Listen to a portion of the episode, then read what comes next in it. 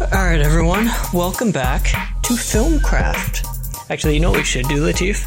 Since when I do solo episodes, uh, like, and I don't have your editing powers, I just mouth the intro. You should do that now.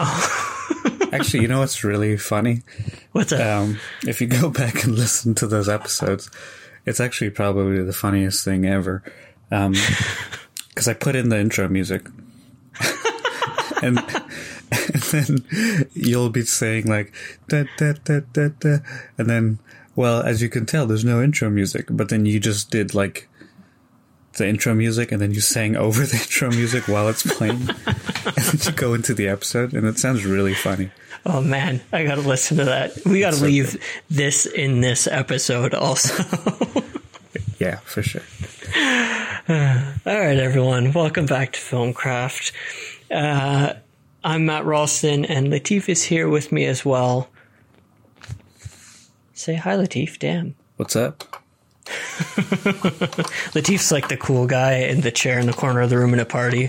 I'm just like, hey, Latif. Just look over with like a nod and a leather jacket, and like, what's up?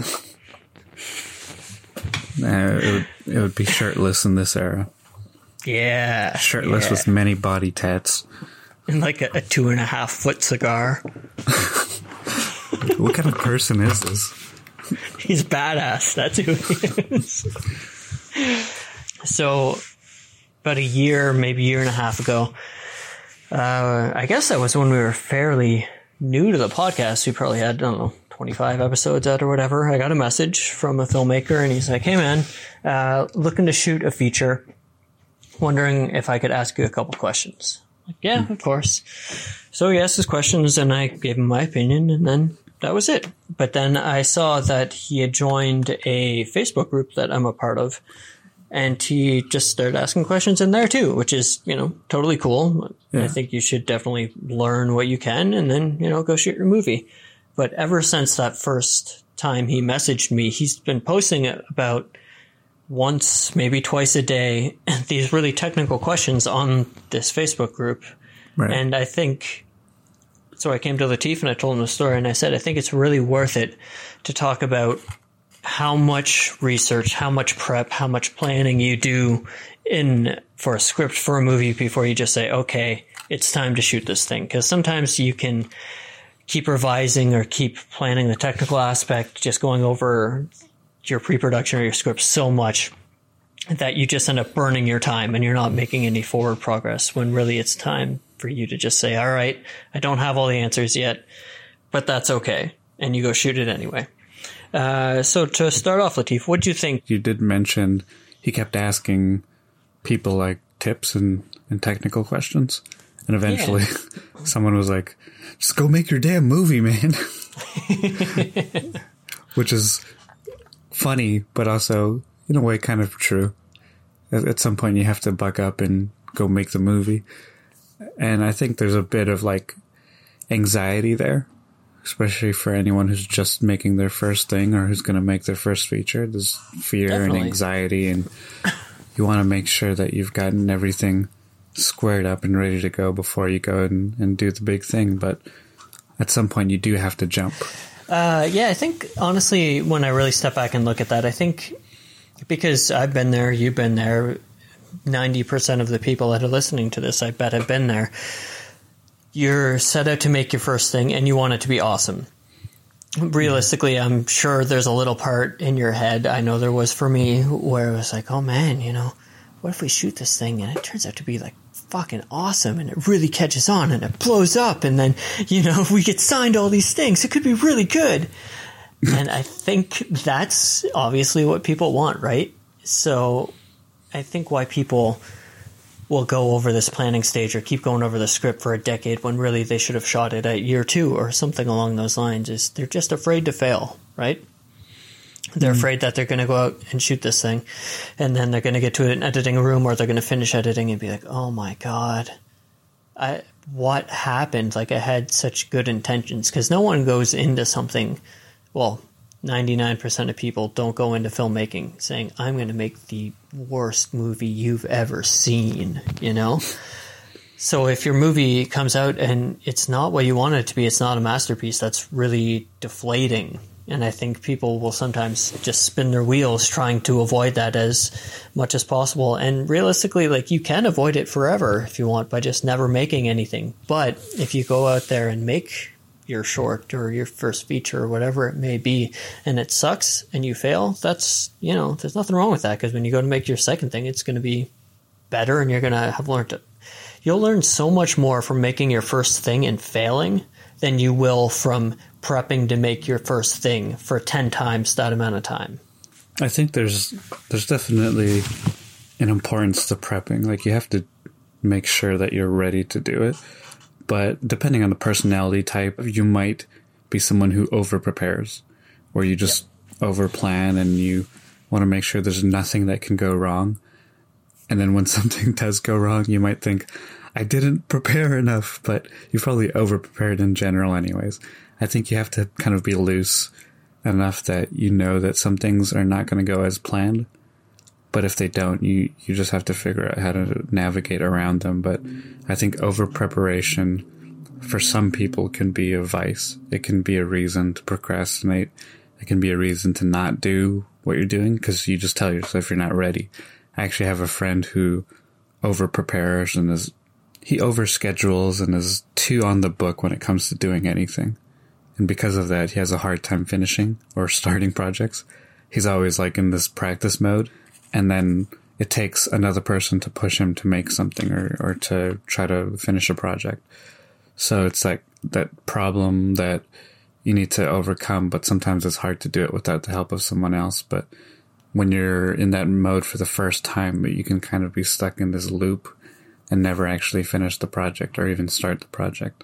So uh, I think why that's why it's kind of valuable to have like a producer or you know another filmmaker working with you on your first project to kind of give you that push. Uh, otherwise, you'll never actually get to the start line. I think that you actually bring up a really interesting point there. For the majority of people, if you bring someone onto a project, whether it's producers or actors or whoever it may be, you're going to feel a social responsibility to them to make it. So if, say, I bring, like when Latif and I first met, if I had brought Latif on, I was like, I want to make this movie. And he's like, yeah, sure, let's do it. And then I just spun my wheels for a year or 18 months. What would your reaction have been? Part ways and, and not, not be as invested because I wouldn't know if you were serious or not because you know that that happens. Actually, that happens all the time where someone's got an idea or a mm-hmm. project and they come to you, but then nothing happens for like six months, and then it becomes twelve months, and then it becomes two years, and you're kind of like, "It's probably not going to happen." Yeah, and it, like if you honestly, it might be a better idea if you've never made anything to bring people on board that are your friends, because then if you you get to a point where you're spinning your wheels, you could be like, I can't let these people down. And since they're your friends, there'll be that extra layer of like, I really have to do this. Where if it's just a random person, you could be like, oh, you know, it's not ready. I'm sure he's going to be pissed off that I brought him on board, but I don't really know him, so I don't care that much. Mm-hmm. Uh, so yeah, bringing on people, that's actually a really, really interesting thought. Bringing on people to act as a form of self motivation is actually a really good idea, I would think. Yeah, because they hold you accountable. Because when I made Crazy for You, it, it's kind of embarrassing because it, it took me almost three years, two years from initial idea to actually it happening. Actually, I don't know fairness, if it was that long, but yeah. in all fairness, we made a feature in those three years as well. right, I, I was doing other work as well, but um, it wasn't until I had a producer on and I told him I want to make this over the summer. And then I got actors involved and having people to hold me accountable because I took their time and then now I've made a schedule and I've made them like book time off.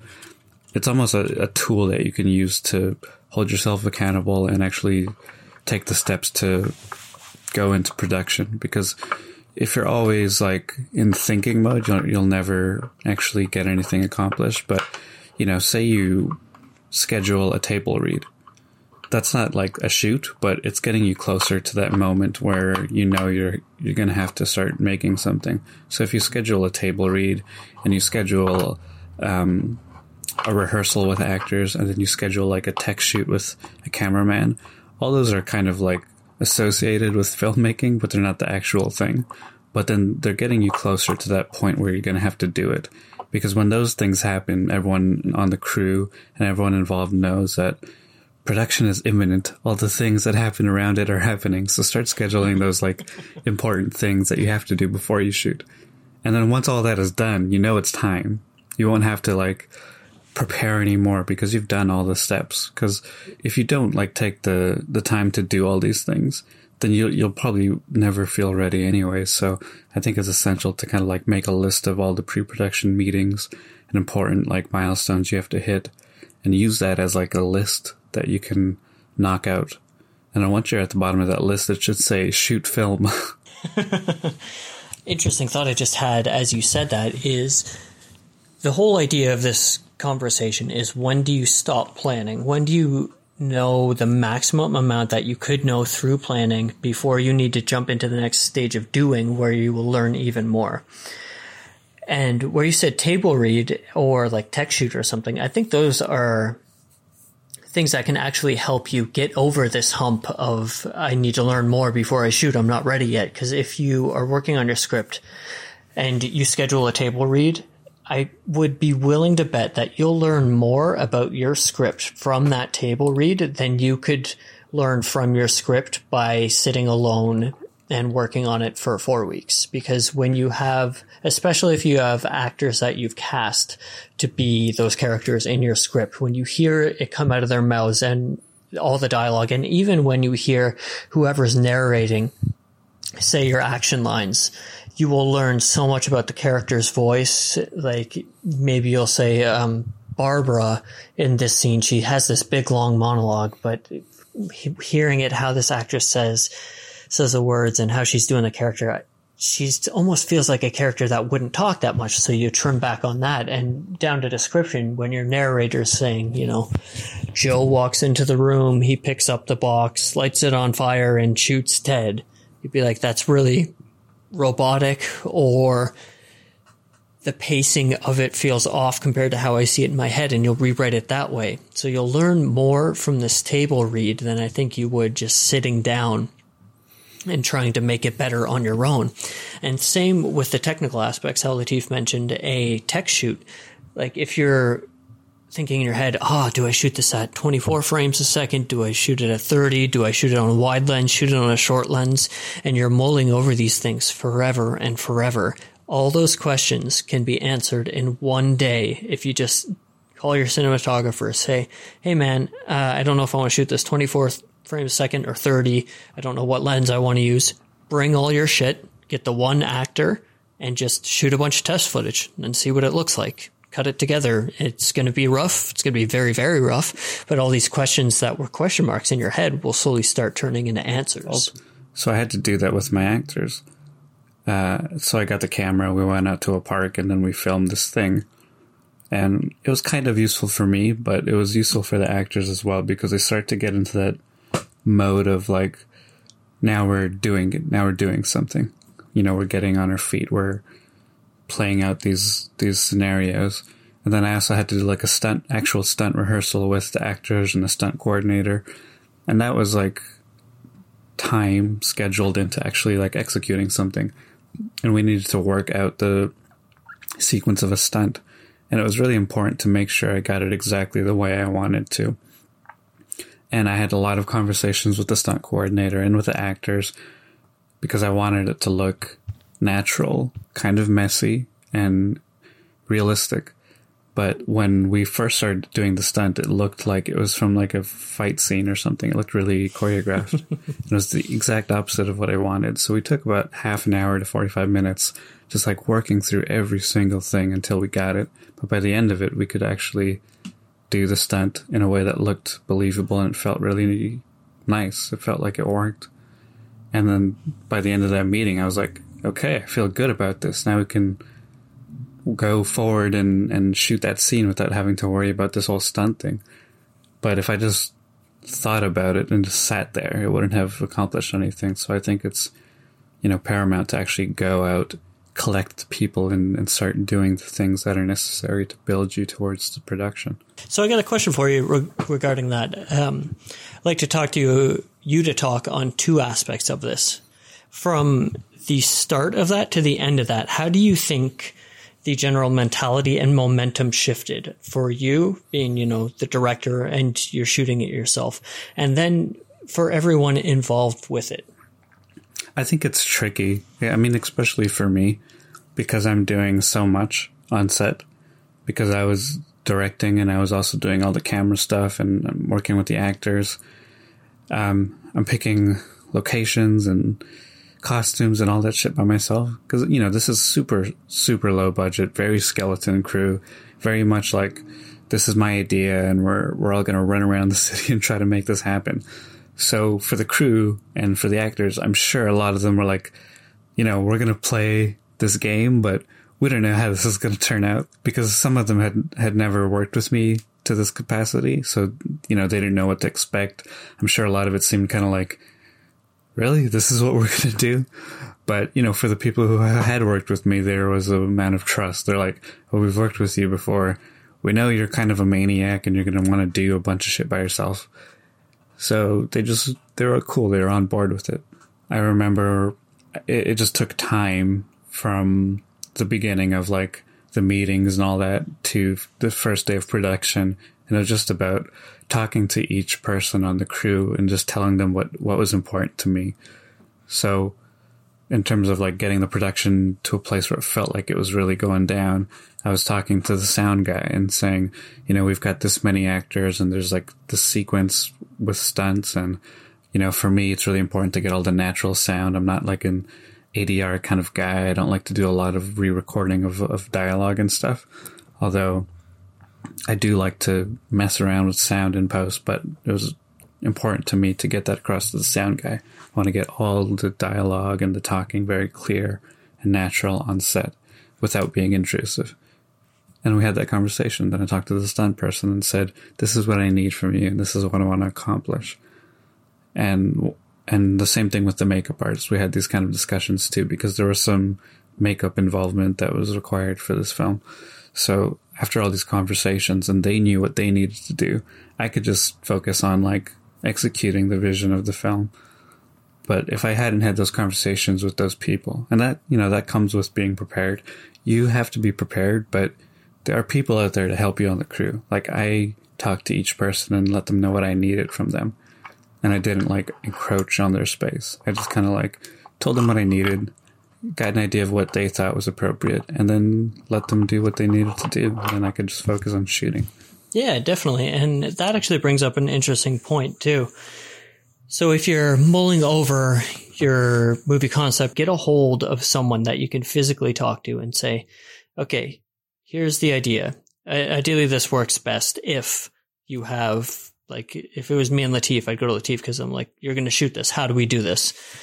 And I'm like, how do we shoot this car scene with this car chase? And Latif's like, well, if you want to do it this, this, and this way, we're going to need to put these mounts on cars. We're going to need camera mounts. We're going to need these lights. We're going to need all this stuff. And you can say, okay, I've got $4,000.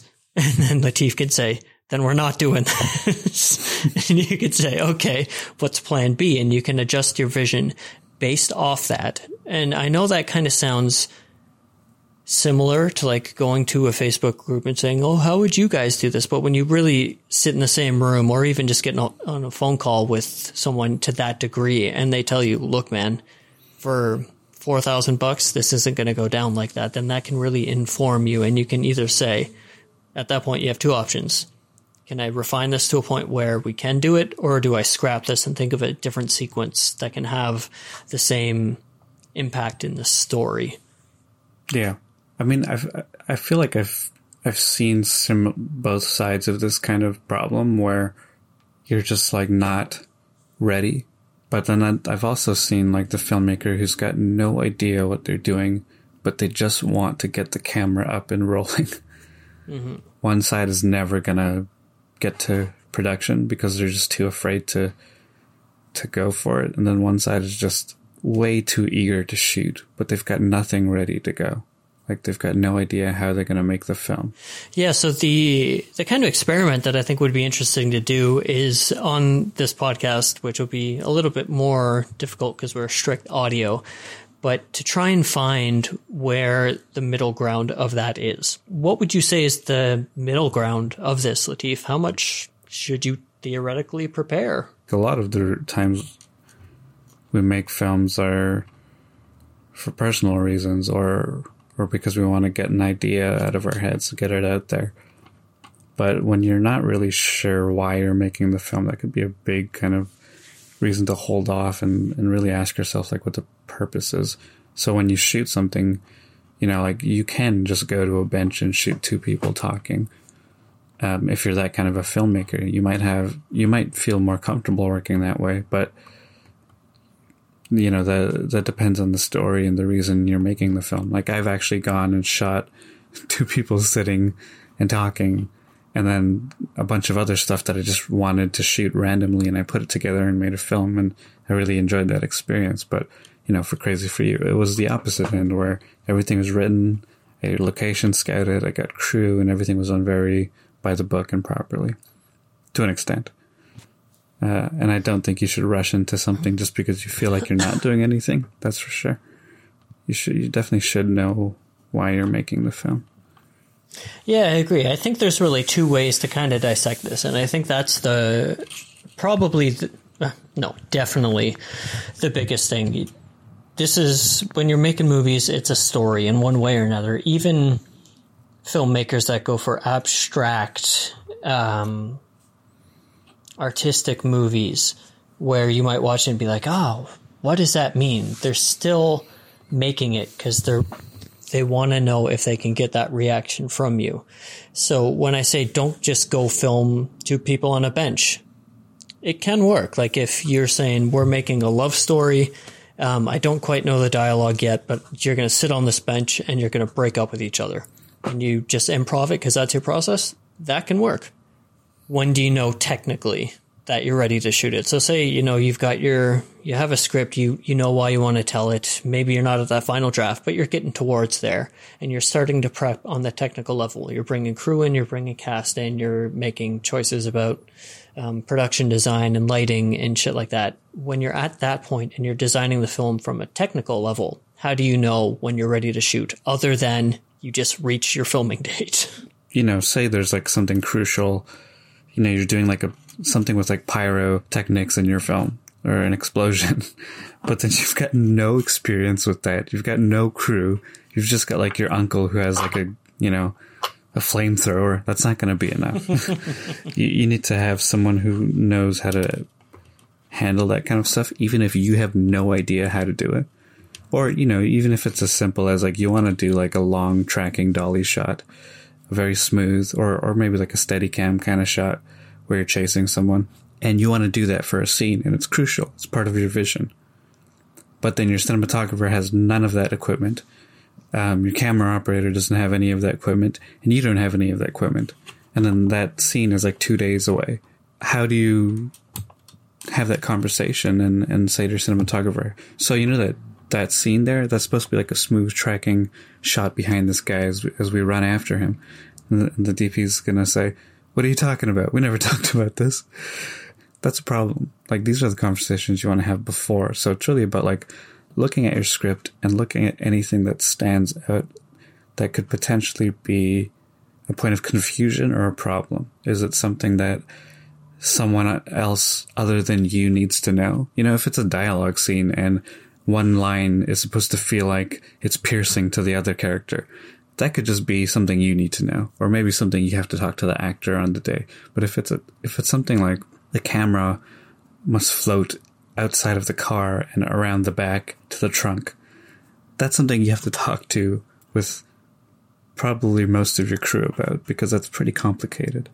So if you've written all these things into a script, but you haven't actually looked at how you're going to execute them, that's a problem. So I, I, think even at, at that level, it's just about like reading the script and circling anything that, that is not easily accomplished, anything that requires more than like four dedicated crew members to really like pull off. Those are things you need to really look at because I, you know, I had those problems where, you know, we're doing shots of like a van driving down the street.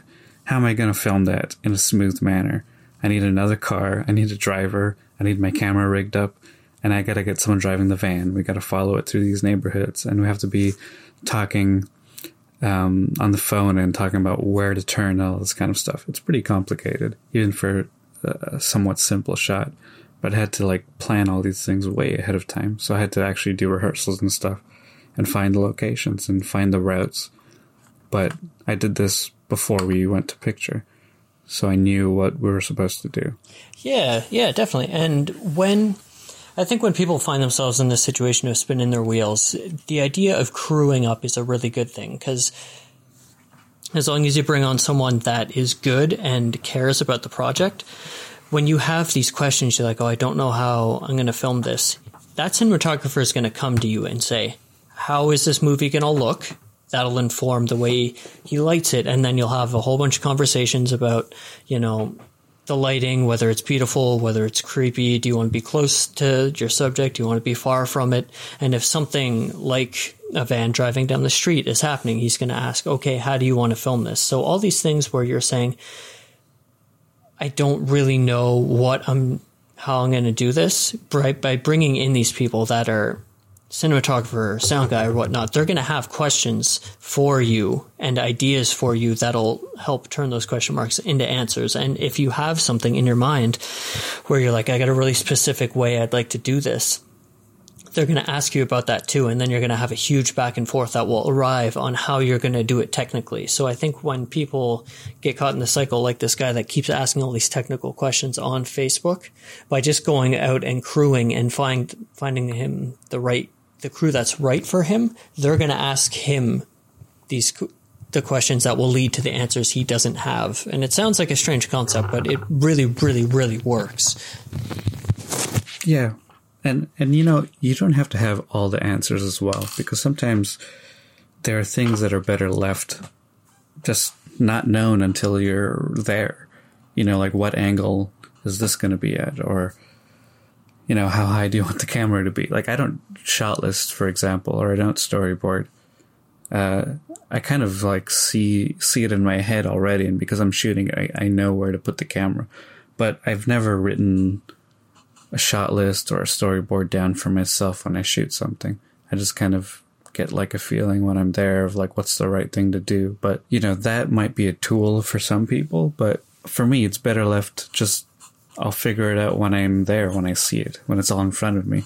It's a better way for me to kind of visually put the puzzle together, but not everything needs to be known. I think some things are better left just as they are so you can figure it out as as you're going part of the fun of making a film is that like element of surprise like the things you don't expect to happen that could be a little scary to some people but there's something kind of perfect about it yeah i couldn't agree more and the other thing that we haven't even brought up yet too is say you're in this camp where you just plan the shit out of everything and you know arguably there's nothing wrong with that but the thing is when you're on set stuff goes wrong all the time. Like I even remember when we were shooting What We Don't Say, we scouted every location.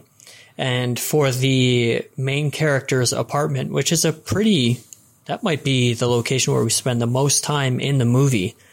We went in there, we scouted it, we're like, yep, yeah, looks good. And we got in there to shoot on the day. And I remember Latif turned to me because he was walking around for a little bit. And I was like, oh, Latif's thinking something. I was like, what's up, man? You're like, it's a lot smaller than I remember it. so then, you know, we had to completely adapt to that. So if you had had everything 100% locked down, you're like, I have every answer for everything. And then you get to set and something's gone differently or gone wrong. You have to adapt to that. And if you have everything down to the letter, you know how you're going to do it. It might really freak you out when something goes wrong. And I trust, trust me, things will go wrong. they will. yeah. I mean, plus you're working with like the most unorthodox people on set, which are the the actors. They're going to change their blocking. They're going to, you know, slightly bend this way. They're going to move one hand this way.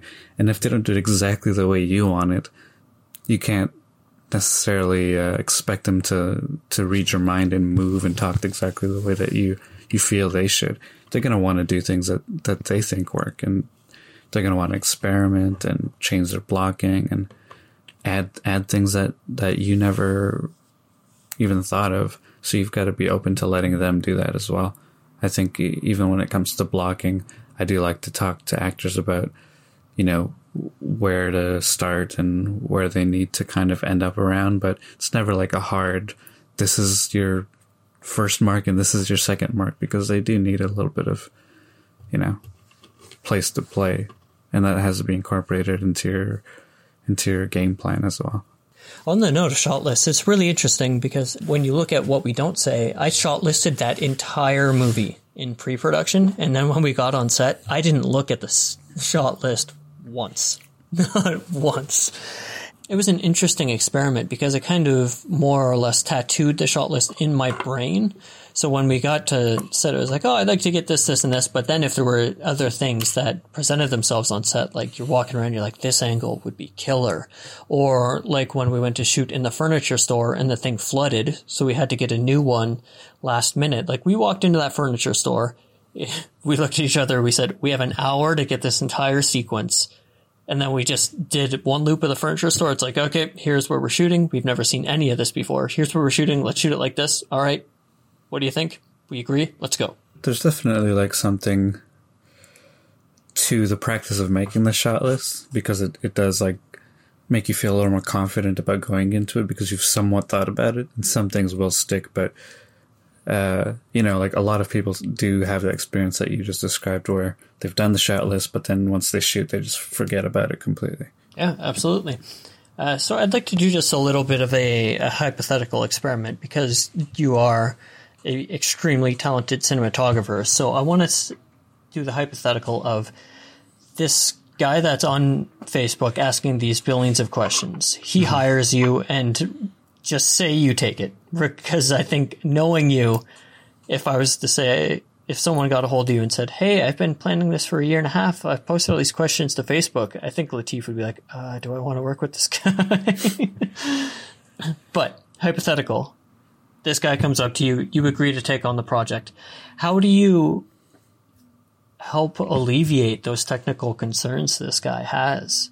I think definitely having like a sit down and then and then doing actually not not that different from like a couple episodes ago when we talked about like pitching your vision to someone um, i'd have that conversation with them and and ask them like what this movie is supposed to look like and what the tone is and, and colors and stuff that they see what is it supposed to feel like and then i'd ask for references and we talk about shot list and lenses and then once I got an idea of what he liked and what he wanted, I could confidently say to him, okay, cool. I, I kind of know what you're looking for.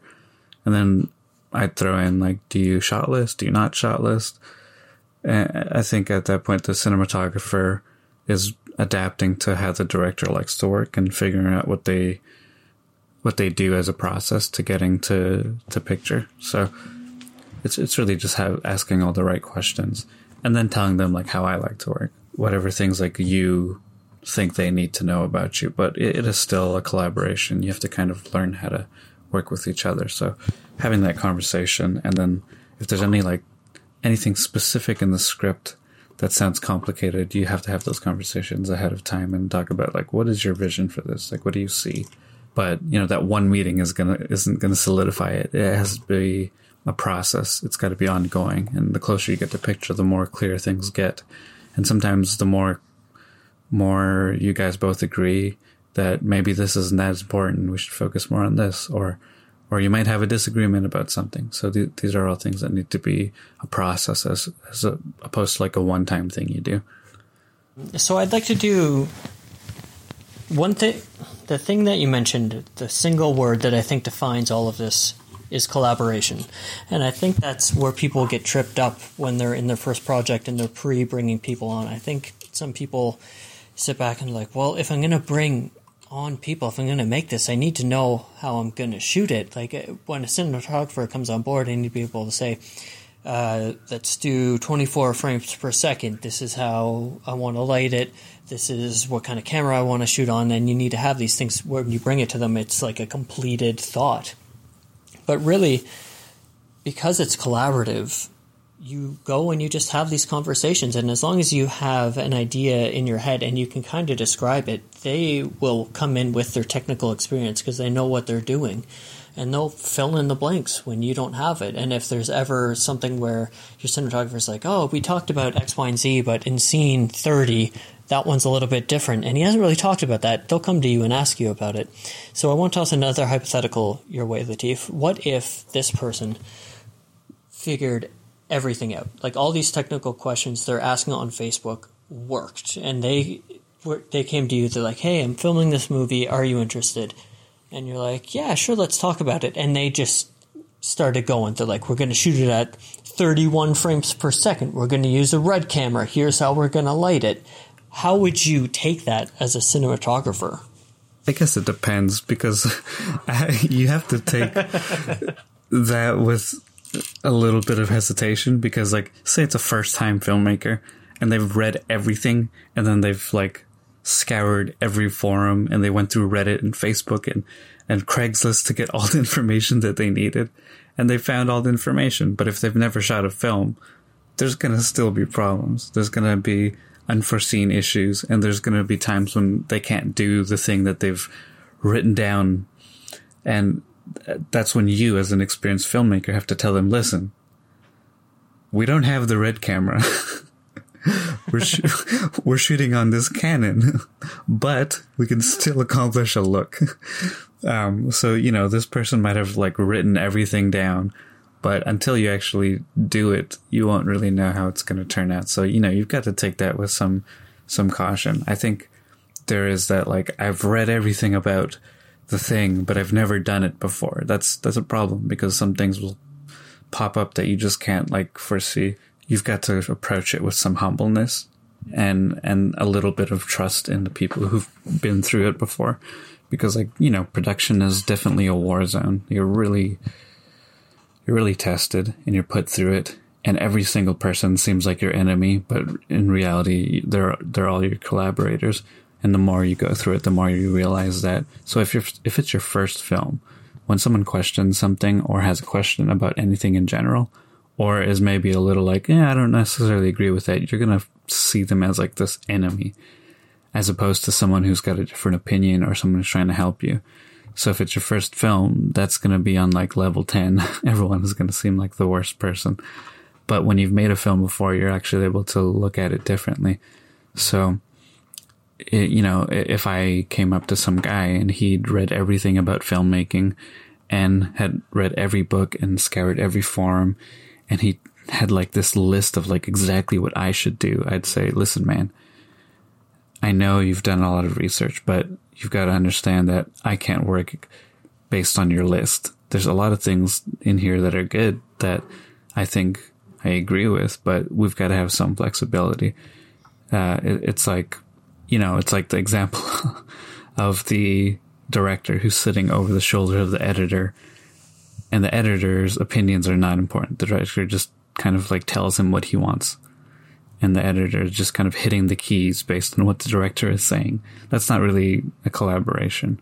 It's just the director doesn't know what the keyboard shortcuts are, so he tells the editor to do them. Um, so with the cinematographer, it's that would be a similar situation, but I've actually never bumped into something that extreme because cinematography is, is so technically broad and complicated uh, that I think like it would be rare to find someone who just read up that much about um, the technical aspect of it. But you know, there there are people out there who'd be like, "We got to shoot on this camera and all this stuff," just because if they read it, as opposed to like they've actually like had experiences with this kind of stuff. So you know, approach those those conversations carefully. I wouldn't jump into a project where the director seems a little too bent on the technical as opposed to like what they're actually supposed to be doing. Yeah, I think anytime if someone approaches you for a project, whether it's, you know, a director approaching a cinematographer or even an actor auditioning for a director, mm-hmm. if you walk in and you're like, I have everything figured out. You don't have to worry about anything. Then that cinematographer is probably going to be like, ah, this seems like he's going to be difficult in the same way where if I was auditioning an actor and they came in, like, I know exactly how I'm going to do this. I'd be like, oh, he's going to be hard to direct. He's not going to take direction well. so just by the nature of the medium, being open to that collaboration and not having every single answer is actually kind of to your benefit, you know? Yeah, I mean, it, it, it shows that you're you're open to to change and that you're willing to kind of play with what what shows up. But if everything is like locked down to a T, it's a little scary. Because you know, even when I showed up for Crazy for You, uh, I was talking to my producer and he was like, "Listen, man, you, it looks like you've got everything kind of like locked down." I was like, well, I've got like things planned out that I can control. There's a lot of shit that I can't do. and I told him like the problems that I could see happening and, and what I couldn't figure out. And then that's when he's like, okay, I can help you with these things. And it was just as simple as that. But I, I think like you've got to be careful and you can't show up saying like, I've got all the answers because you just don't. There's things that you just haven't covered. And that's the thing that I think anyone listening to this who is an over preparer needs to like, cement into their mind. You can't figure it all out ever. But why not? I want to. oh man, that's a great answer. all right. Well, yeah, I think we we tackled a lot of really valuable information on this one. Do you have any final thoughts before we wrap it up? I, I, I don't know. It's tough. It's tough to because like I don't have that mindset. I've never been like like an over preparer. Like I do like to make sure things are are somewhat teed up before you go make a project. But you know, even with every kind of art form that I've been involved with, I think it's crucial to know the basics, and that's about the most important thing to know like the the basic things that are required to do something. But then from there, you're you're able to kind of play around. So you know, know what a director is supposed to do, know what a cinematographer is supposed to do, and know how these collaborations are supposed to work. And if you know, like, you know, where an actor is supposed to look, you understand eye lines, you understand editing and pacing, these little simple, basic things, then you'll be okay. I think you'll be able to make like a decent film, even if it's not like a masterpiece. Your first short film may be a good film, but not like the best film. But that's okay because you're you're building towards that better film every time you make one. But if you know the basics, then you'll be okay. You don't have to be an expert in every single thing. You know what this episode's been? Mm-hmm. It's been you'll say something, I'll go, "Yep, totally agree," and then I'll say something. that's what that's what the last ninety seven episodes have been. What are you What are you trying to say? That I always agree with you, Latif? Actually, that's not true. I, am there. There's plenty of examples of where we have different, or we give different opinions or different sides to something. I don't think we always are on the same page. Yes, definitely agree. No, you don't. See what I did there? All right. Well, yeah. Until next week, this has been Filmcraft. I am Matt Ralston. And I'm Latif. And this is brought to you by Podcast Daddy Acasts. Business Daddy. Business Daddy. It's been upgraded. Mm. Cool. Well, until next week.